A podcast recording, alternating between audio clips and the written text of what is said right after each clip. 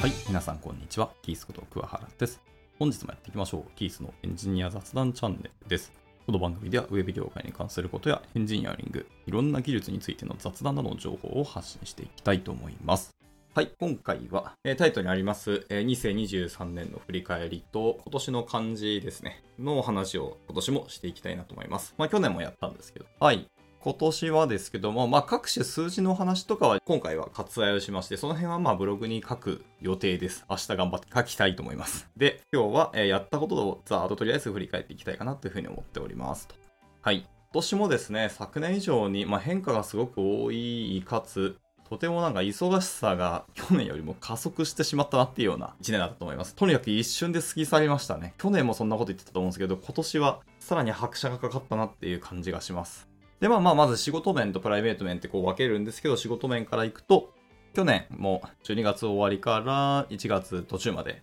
まあ、うちの奥さんと一緒に1ヶ月間オランダでワーケーションを行っていましたと。でもそれが終わって、まあ日本の生活をもう一回再スタートさせていたというところですね。で、まああれこれしてたんですけど、今年はですね、まず仕事面で、新卒採用担当としてですね、今年結構全国を飛び回っていたんですね。まあ去年の9月から、あのリクルートマーケティングチームに移りまして、もう完全にこう広報の仕事をし始めたんですけど、その中で僕は新卒採用の、まあ、お仕事をすることが特に多くて、その認知度拡大であったりとか、えーアトラクトだったりとか、とにかくうちの会社夢見の魅力をどんどん外に伝えていこうっていうような仕事をしてたんですね。で、このエンジニアサイドの人がこれをやることがあんまなくてですね、まあ、やってくださる方が少なかったので、まあ、僕がほぼほぼ出ずっぱというか、まあもちろん手伝ってくださる方も増えてきたので、それはすごくありがたかったんですけど、まあなかなかやっぱ土日に新卒の逆求人イベントだったりとか、学生さんがたくさん集まるような場に行くっていうのを、快くやってくださる方って結構少なかったので、まあここは本当大変だったなと思います。で、まあそういう採用のお仕事で全国を飛び回っていて、まあ今年はですね、特にオフラインのイベントがかなり増え始めましてですね、足を実際に運んでアトラクトをするみたいな場がかなり増えたんですね。まあで、今年は福岡行ったりとか、大阪も行きましたし、名古屋も行きましたね。まああと金沢とかも行きましたね。っていうような感じで、ちょっと東北とか北海道とかその辺は行ってなかったんですよね。もしかしたら来年もあるかもしれないですけど、今年はちょっと行かなかったと。どっちかっていうと関西方面が結構多かったなと思います。まあ特に福岡までは本当大変だったし、遠かったんですけども。あとは初めて名古屋も観光に近い形で行けたんですけども、名古屋飯うまかったなって思いますね。まあ福岡も美味しかったし、はい、まあいろんなところ行きましたけどね。まあ楽しかったんですけど、すごく大変だなっていうのも思いますね。土日何時潰したかちょっとわからないですけど、まあまあそれがお仕事ですのでね。はい、っていうので、今年は採用の仕事を本当に頑張ったなっていうのが一つですね。であとは、ま、先ほど言った通り、広報チーム、リクルートマーケティングのチームに移ったんですけど、そこの中で、ま、去年からもやってたんですけど、会社のポッドキャストの配信が、もう1本増えて、今2本やってるんですね。まあ、ちょっと1本は停滞気味なんですけども、ま、会社のポッドキャストもやってますと。で、その配信もそうなんですけど、それの文字起こしとかもしたりとか、いわゆるテキストベースでの会社としての発信もやっぱしていきたいというのがあって、さっきの音声配信の文字起こしもしますし、そうではないメンバーをピックアップして、こうインタビューをして、まあ、テキストを書いて発信するというので、まあ、テキストベースの発信もなるべく毎月コンスタントに2本ないしは3本できれば発信していきたいなというのをこうやってきましたと。あとはテックブランディングとして、まあ、今年すごい社内勉強会も頑張ってきたんですけど、メインとしては僕ではなく、うちの技術サンド取締役の渡辺というものがいるんですけど、彼がこうしたいとなって動いてくださいましてですね、まあ、それがいろんな評価をいただきまして、まあ、それだけじゃもちろんないし、いろんな技術ブランディングのための施策とか試みとかやってきたんですけど、まあ、それが評価をされまして、今回日本 CTO 協会が主催する、えー、 Developer Experience Award ですね。これ去年もありましたけど、で、今年もありまして、それの2023では我々株式会社ゆめみは6位まで選出いただきました。本当にありがたかったですね。まあもちろんそこから上の会社さんたちは、LINE さん、Yahoo さんとか、Google さんとか、本当に超有名な会社さんばかりの中、このクライアントワーク、企業としてイメミが第6位にこうランクインしたっていうので、これはすごく嬉しかったし、やっぱ頑張ってきたっていうのが、結果として現れたっていうのが、ありがたいもありますし、一定の評価をやっぱ得たんだなっていう実績も作れてよかったなと思います。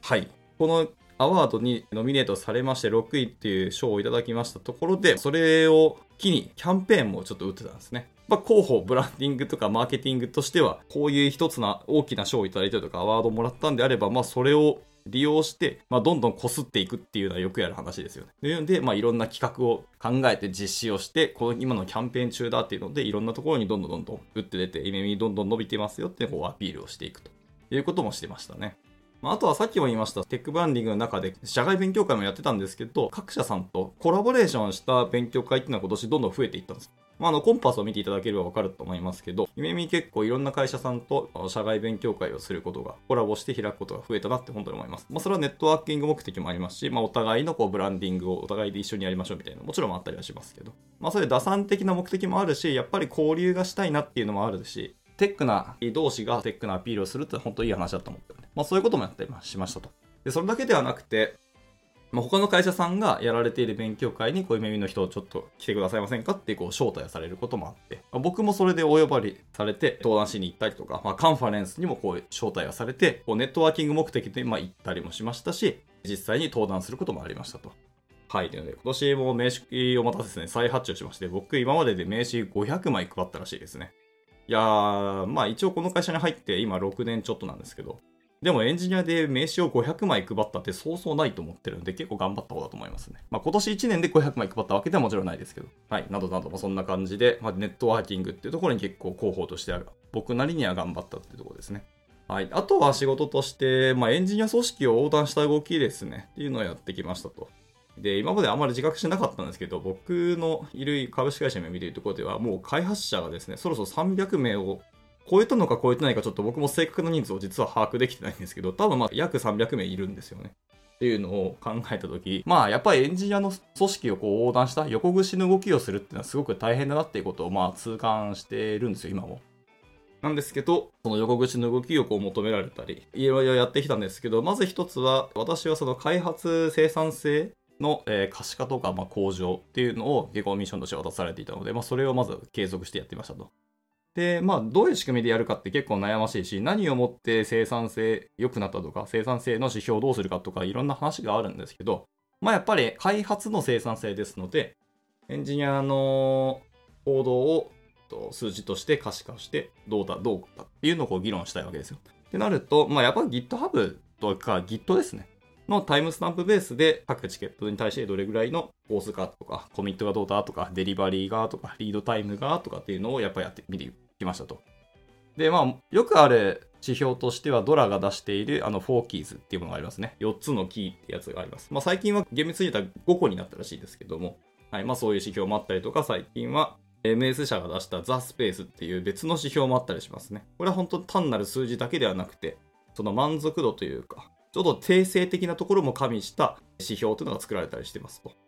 で、そういうのも加味して、まあ、いろんなその生産性ってところをうちの会社でどうやって見ていくかっていうのをこうミッションとして渡されて、それをやってますと。で、今年も継続的にこう、ファインディチームプラスというサービスを使ってます。名前の通り、ファインディさんが、作られたサービスで、これはあの GitHub の API を叩いて、各それぞれのエンジニア、個々人の数値からそれをチームとしても見れるようになってて、まあ、それをグラフで可視化したりとか、定期的に見直す振り返りのためとか、ワンオンワンに使ってくださいみたいなことを見えたりします。結構細かいとこ、いろんな指標とか数字まであの見れるようになってて、一応 GitHub が API 公開してるので、それを叩いて自分たちで作れなくはもちろんないんですけど、あの流度までとか、あの細かさまでやっていくのは結構大変なんですよね。っていうのを加味すると、まあ、やっぱファインディさんにちょっとお金払って、えこれを使うのは結構ありだなと思ったりします。はい。で、ファインディさんも去年、一昨年からかな？忘れましたけど、このファインディチームプラスを使っている、えユーザーですね。まあ会社さんですけど、の数字が良かった団体っていうのはやっぱりピックアップして表彰をしたいっていうのをやられてまして、まあ去年もいただけたんですけど、今年もファインディチームプラスのアワード2023に株式会社メビもノミネートされました。今回は2部門表彰いただくことができまして、本当にありがたかったんですけど。まあ、ファインディさんも結構今盛り上がりまくってですね、特に開発生産性っていうところと、やっぱりいろんな勉強会を彼らもすごい今主催されてましてですね、とにかくコミュニティ作りにすごい注力をされてるんですね。まあ、とにかくアワードいただけたのすごくありがたかったし、ファインディチームプラスのやっぱり利用者数がどんどん増えてきたりとか、結構エンタープライズ企業の企業さんも使い始めたっていう実績もでき始めてて、や今後も多分ファインディさんはもっと伸びていくんだろうなっていうのがあるので、まあこのアワードに乗っかりたいっていうのも正直あるし、これを継続していきたい、維持もしていきたいっていうのも正直あるので、はい、まあ今後もファインディチームプラスを使わせていただきたいなと思ったりしてますし、まあそれを使って、やっぱ生産性っていうのをどんどん可視化を今後もしていきたいと思います。まあ、これはエンジニアのいわゆるヘルスチェック的な使い方の用途もありますし、うちとしてはそういったアワードを資格取れたんであれば、他の会社さんより、夢見という会社はクオリティが高かったりとか、生産性高くやられてますっていう、こう、ブランディングに使えるわけですよね。これはテックなブランディングプラス、会社としてのブランディングにもなると思いますのでね。そういうアピールもするためにも、このアワードは維持していきたいなっていうところがありますね。で、あとは、セキュリティ推進委員会っていうのが、夢見社内に発足しましてですね、まあ、発足したのは僕が立ち上げたんですけど、弊社の SRE メンバーの方がですね、僕がたまたま CTO 協会で知り合った方が、まあ、もともと、オースゼロさんにいたんですけど、その方がちょっとスニークっていう会社さんにこう転職をされまして、まあ、そこで、こういうサービスやってますとか、SARS やってますよっていう、こう、営業の話をいただきまして、まあ、ちょっと面白そうだったんで、社内に勉強会として場を設けるので、そこに来ていただけませんかと。そこで、あの、スニークっていうサービスのお話と、なんか利用事例とか使い方のお話してくださいませんかっていうので、快く、あの、了承いただきまして、紹介をする場を作ったんですね。で、そこにこう SRE の方々が結構来てくださいまして。で、その方が、やっぱり夢見っていう会社、セキュリティやっぱちゃんとやっていきたいよねっていう話を別で出されまして、まあそこってやっぱり横断的に横串で動かなきゃ意味がないよねっていうところで、なんかじゃんけど僕に声がかかりまして、で、僕がやり始めたという感じですね。で、まあ、2点3点したり途中すごいぐだってしまったりとか、このままなんか自然消滅するんじゃないかみたいなところもあったりしたんですけど、まあ、少しずつやっぱ形にでき始めまして、で、開発サイドのセキュリティ対策とか、まあそもそもいろんなものをちゃんとあの仕組み化したりとかできてなかったなっていうのをやろうとしていますと。でかつ、えいろんなまずガイドラインから作っていこうかなと。策定したり文章化をしていこうと思ったりしました。まあ、具体的にはこう、例えばシークレット情報の管理を各プロジェクトでどうやって管理しますかってこう、アンケートを社内に取ったんですけど、そもそもアンケートの回答が来なかったりとか、本当にね、一握りの回答しか来なかったんですよ。なので、そもそも監視がないっていうのももちろんあるんですけど、会社として、まあ、夢見っていう会社として、こういうガイドラインを作りましょうっていうのを今僕らの方でこう作って、こう全社的に展開をして、皆さんこれをまずガイドラインとして従ってください。まあ、もちろんガイドラインなのでマストではありません。拡張しても全然良いし、自分たちのプロジェクトは別の使い方とか運用ルールでやるっていうのはいいんですけど、でも何もしないっていうのはさすがにナンセンスなので、これをまずはベースにプロジェクトを進めてください。みたいなこうガイドラインを今作ったりしようとしておりますというところですね。まあ、あとは、えー、もともと名前の通り推進委員会ですので、やっぱ意識向上とそういう仕組みの推進ってのはやっぱりやっていきたいと。で、それに向けたやっぱ社内勉強会とか企画とかを今後どうしようかっていうのも未だに継続しながら議論して運用、来年もこう頑張っていきたいというところですね。で、あとはですね、横串の動きとしては、うちの会社の中には一応一応 CTO という役職の人はいるはいるんですけど、人も増えてきたのもあって、CTO 室として組織的にやっぱ動いていくっていうものがあるんですね。で、まあ CTO 室ってのは基本的には現状の課題というよりも今後の夢見の技術組織をどうしていくかとか、今後の技術投資何に使いますかとかっていうのをこう意思決定したりとか、そういうのを具体的に話して策定していくみたいな組織ですね。はい。で、ここにいくつかのサービスとか、まあ、技術検証みたいな話を僕もちょっと持ち込んだり、僕もここに関わっているので、今年2つかな、えー、SARS ちょっと会社のお金を使わせていただいて、こう導入をして、今検証しているところですね。まあ、検証するプラス、まあ、これを実際に夢見持ちでもう SARS 導入しているので、いくつかのプロジェクトでもあの使ってみてもいいですよみたいな形で、僕らとしてもやっぱそうやってノウハウを貯めていきたいともありますし、お客さんとしてもこういういいサービスがあるんだったら、それは教えたいっていうか、知っていただきたいなっていうのが正直あってです。まあ、こういう使い方を今後していきたいっていうのは加味して、えー、いろんな検証のために入れさせていただいてますというような感じですね。で、そのところですかね。まあ、あとは、まあ、プロジェクト、最近全然関わってなかったんですけど、まあ、ちょっと人数が足りなかったりして、ちょっとフロントエンドのプロジェクトのリードエンジニアとして、一つだけ今参画して、今のリードエンジニアとしてちょっと動いてます。ちょっと来年1月まで一旦は入ってるんですけど、そこから先どうなるかは今のところ不透明なんですけど、まあ一旦1月までこう頑張っているというところですね。以上、そんな感じで、ちょっと長くなりましたけど、仕事だけでこんだけあの頑張ってきたなっていうのがつくづく自分でも思いました。はい。めっちゃ忙しかったです。むしろこう開発者として1プロジェクトにこうしっかりロックする方が仕事の範囲は狭くなって、ベクトルとか要素は違うんですけど、でも、まだエンジニアの方が忙しくないんじゃないってやっぱ思っちゃいましたね。まあさておき。でも充実した1年間だなと思います。で、あとはまあプライベートの話聞きたいと思いますけど、こっちもちょっと長いんでざっといきます。プライベートの方では、やっぱ何とかお話を配信でもしましたけど、まあ不動産の購入がまずスタートってとこですね。はい。まあ新築マンションの購入をしたんで、今からするんですけど。まあでも一応契約はもう終わっていて、えっ、ー、と、本審査、ローンの本審査も終わったので、あとはまあ引っ越し準備ってとこですけど。はい。でも物件探しもそうですし、まあ、いろんな手続きとか、と書類周りですよね。だったり、まあ、そもそも購入するにあたってなんか僕と奥さんのこう人生観とか今後どういうふうに生きていきたいみたいなのをしっかり話し合いしたり見つめ直し見直しをするとかかなりいろんなものを振り返りというか棚卸しをしたっていう感じですね。これは割とやっぱ時間しっかりかけた分大変だったしいろいろこう喧嘩することもあったんですけどまあ良かったなと思いますね。はい、ただまあ引っ越しが目の前なのでちょっとバタバタは続きそうというところですけど。あと2つ目に、えー、先ほど仕事でも音声配信言ったんですけど、プライベートでも音声配信を、まあ、こうやってスタンド FM もそうですけど、やったりしてますという感じですね。で、スタンド FM の方はちょっと配信がかなり失速しましたね。まあ、モチベーションがダウンしたのと、まあ、仕事が忙しかったっていう、まあ、言い訳はもちろんあるんですけど、とはいえ、じゃあ、全くやってないわけではもちろんなくてですね、こうやって冒頭の挨拶とか、締めの挨拶も若干実はバージョンを変えてみたりとかしましたし、アイコンを変えたんですよね。もともとずっと、まあ、フリーのまあ、のマイクの画像を使ってたんですけど、最近生成系 AI が発展しまして、まあ、僕はチャット GPT にこう、お金をかけているんですけど、そこであのダリーが出てきたじゃないですか。でダリーを使ってこう絵を描かせてみたら、意外といい感じのものができたので、それをそのまま今、アイコン画像にこう使ってますと。まあ、こんなに若くはないんですけどね。まあ、あとは別のチャンネルとして、こう、Spotify for Podcast ってものがあって、ご存知の方はあれですけど、旧アンカー FM ですね。で、まあ、配信していたんですけど、ずっと配信し続けていたら、株式会社ピトパっていうところからお声掛けかけまして、マネタイズしませんかっていうので、今広告を入れて配信してますと。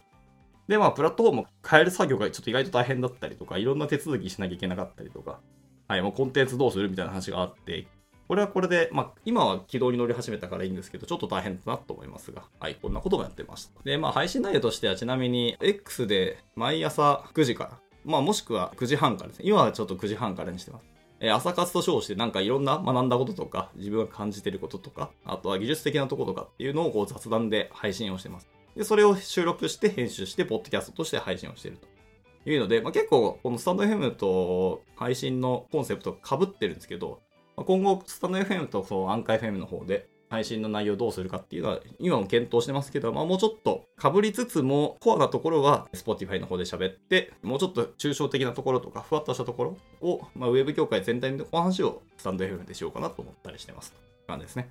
で、Spotify の方も、えー、累計300本の配信が突破しましてですね、はい、スタンド FM いつまで超えてて、いやー、それはそれで頑張ったなというところはありますけど。でもまあ、毎朝こう配信できてるわけではないし、収録したの内容の編集が結構大変で、毎日こう編集してアップロードできるわけでもないので、まあここは今後も、まあ途切れ途切れかもしれないですけどね、まあ1ヶ月最低こう十何本は発信していきたいなというところで、まあ今後も頑張っていきたいなと思ってます。はい。あとは、まあエンジニアの活動として、まあ OSS ですね。OSS も、まあ、今年もなんだかんだやってたんですけど、私がやっている OSS は基本的にはもう JS ばっかりですね。なんですけど、Node.js で作ったものを NPM っていう、まあ、サイトとかがあるんですけど、NPM にアップしてます。で、このモジュールの合計ダウンロード数はですね、え今年単体で2万5000を突破したんですね。まあ、合計7本出してるんですけど、一個人が出したくだらないものなんですけど、それでも2万5000突破したってのは結構嬉しかったですね。あとは、と何度も配信内容で喋ってるかもしれないですけど、継続してこう角川ドワンゴ情報工科学院というところで、プログラミングの講義をしてます。旧バンタンテックフォードアカデミーっていうところですね。ちょっと名前が変わったらしいですけど、ところでプログラミングの講義をしてます。え毎週金曜日、え50分間かける2本ですね、講義をしてます。で、今年の前半はクリエイティブコーディングですね。去年もやってました。今年の前半もやってましたけど、え p5.js っていうライブラリを用いたジェネラティブアートを書く書いてみましょうみたいな講義ですね。まあ、一応クリエイティブコーディングっていうタイトルにしてますけど、もう個人的にはすごく面白かったですけど、なかなかこう学生に刺さるかっていうそうでもなかったりしたので、うん、なんか難しいなと思いましたね。まあ、そもそもまず JavaScript になれるところからスタートっていう感じはしました。のまあ、それがあって、えー、今年の後半は、あの学校側から JavaScript とはできれば React まで含めた講義をしてほしいと言われたので、まあ、それをやってます。去年、一昨年とかかな。で、Vue.js やったんですけど、まあ、今やっぱり昨今の流れは React だよねっていうのがありますので、まあ、リアクトで簡単な SP を作って、まあ、ホームページ的なものを、えー、皆さんに作らせて卒業してもらおうというような感じの講義の内容になってます。まあ、資料自体も実は公開されてたりするんですけど、まあ、URL 知ってる人はっていう感じですね。ググったら出てくると思うんで、あれですけど。はい。まあ、そんな感じで今もやってます。来年もうちょっとだけ講義していく感じですかね。あともう2週ぐらいだったかな ?3 週かなやったら終わりですね。今年の分はっていうところですね。はい。まあ、そんなことをやってて、えー、最後にアーティスト活動ですね。え先ほども名前出しました、あの、クリエイティブコーディングというか、ジェネラティブアートですね。P5JS を用いたジェネラティブアートですけど、まあ、去年の11月ぐらいから本格的に作品作りをスタートさせて、今現時点で140個作品作れたのかな。はい。いや、結構頑張りましたね。まあ、とりあえずアート作品100本は作るっていうのを目標にしてたので、とりあえず100を突破できたっていうので一つ良かったなと思います。で、なおかつ、えっ、ー、と、 Processing っていうのが、元々のライブラリとしてがツールとしてあって、まあ、それを JavaScript 用に変換したものが、えー、 p5.js って言われるものなんですけど、えー、 Processing の財団っていうのがありますと。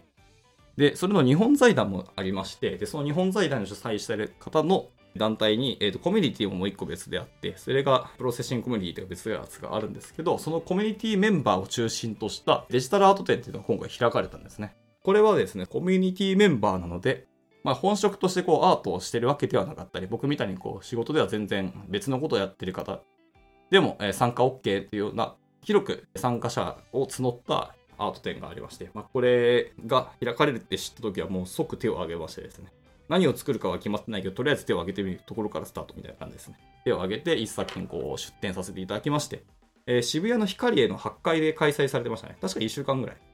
やってましたね。えー、後で、後ほどディスクリプションにリンク載せておきます。はい。というところで、まあ、アーティストとしてのこう実績もちゃんと作れたってすごく嬉しかったと思いますね。まあ、これは今後もやっていきたいと思いますし、まあ、作ったものを今は一旦 SUZURI とかでアイテム化して作品を購入できるようになってますけど、まあ、それとは別で、やっぱりそう、紙とかいろんなキャンバスとかにあの出力、プリントをして、え実際に壁とかに、あの家の壁とかに貼れるようにするとか、などなど、まあ、なるべくこう物理をやってみたいなっていうのが来年の目標としてあるので、こういうことをやっていきたいと思いますけど、やっぱ自分がまず描きたい世界観とか、こういう方向の、えアート作品を作るっていうのは確立まだできてないので、今後もまあしっかり手を動かす中でそういうのを確立していきたいなと思ってますけど、はい。まあまあアーティストとしての活動も今後も続けていきたいなと思っております。はい。まあざーっと喋って気づいたら30分近くなってきたので、えー、この辺で終わっていきたいと思いますけど、まあとにかく今年振り返ると本当いろんなことをやってきたなってつくづく思います。まあ、あと、ネタとしてはもう一個大きいのはあるんですけど、もう少し公には言えないですけど、まあまあ来年早々に発表できるものがあるので、まあそれはまたそのタイミングで話をしたいと思います。ではでは、えー、タイトルあります。漢字ですね。はい。ここまで喋って、えー、最後にやっと漢字の話に戻りますけど、まずは世間一般の、えー、今年の世相を表す今年の漢字っていうキャンペーンありましたね。今年も全国から応募総数14万7878票あったらしいです。で、そのうちの約6000票を集めた漢字が選ばれてまして、まあもう皆さんご存知だと思いますけど、今年の漢字は税金の税です。まあそうよね、みたいなところはあります。で、ちなみに2位は、えー、暑いって字ですね。あの、残暑とかの書です。暑いですね。で、第3位は、えー、戦争の戦、戦うって字でしたね。まあ、個人的にはそう、争いの方がなんか適切な気はしますけど、まあまあ、どっちでもいいって感じですね。まあ、それぐらいでも今年は確かに世界がすごく荒れましたし、今も実際荒れてますよね。まあ、本当どんどん戦いが起きすぎてて、ちょっと不安な世界観があるのですけど、もう少し平和になってほしいなとは思いますよね。で、あと第4位ですね。第4位は阪神タイガースの優勝にちなんだ虎という文字だそうです。いや、これはまあまあまあわかりますし、納得もします。道頓堀飛び込んだ方の写真が結構 X で流れてきて面白いなと思ってましたけど、こういういい話も来てくれたらいいなと思いますけど、基本的にはやっぱり今年の漢字、今言いました、1位から4位のうち、大体ネガティブな印象、ちょっとマイナスな印象を受けるような感じの方が上位に来てたので、本当はですね、もっとポジティブとかいい話の漢字が上に来たらいいなとちょっと思ったりしますね。はい。では最後、自分の漢字ですけど、えー、去年、2022年の僕の漢字は変化の変でした。まあ、変わるっていうところですね。まあ、いろんなものを変えたっていう話もしてた気がしますし、まあ、自分から変わったなっていうのもあるんですけど、えー、今年の漢字はですね、まあ先ほど申し上げた通り、今年はもう約走り切ったなって思う1年だったので、失踪の質、単体で読むと解くと読みます。はい。っていう感じにしたいと思いました。振り返ってみればってとこですね。まあ、それぐらい過去最高に早い1年だった気がします。今こう喋ってる内容も、なんか今思い出せるものだけざーっと喋ってるだけですからね。はい。っていうので、まあ今年1年そんな駆け抜けた、走り抜けた1年だったと思います。スタンド FM の方では配信に滞ってしまったのは、個人的にはすごく反省ですので、来年また頑張っていきたいなと思いますし、まあ、そっちを中心に僕はやっぱ発信はしていきたいと思いますね。あの、キータとかゼントとか、そういうテキストベースのブログを書いたりもしてたんですけど、記事の本数ほとんど書けなかったので、やっぱり僕は音声のが好きだなっていうので、音声配信も来年はしっかり頑張っていきたいなとはい、思っておりますというところで、ぼちぼち終わっていきたいと思います。今年はですね、多くの方には本当に大変にお世話になりましたので、ここで改めて感謝を申し上げたいと思います。また来年もですね、いろいろご迷惑をおかけしますかもしれないですけど、なるべく、なんか一緒にね、お互いのこう成長であったりとか、良い影響を与え合うような関係性を作れたなと思っておりますので、来年も何卒よろしくお願いしますと。はい。今回はこんなところで終わっていきたいと思います。いつも聞いてくださり本当にありがとうございます。ではまた次回の収録でお会いしましょう。バイバイ。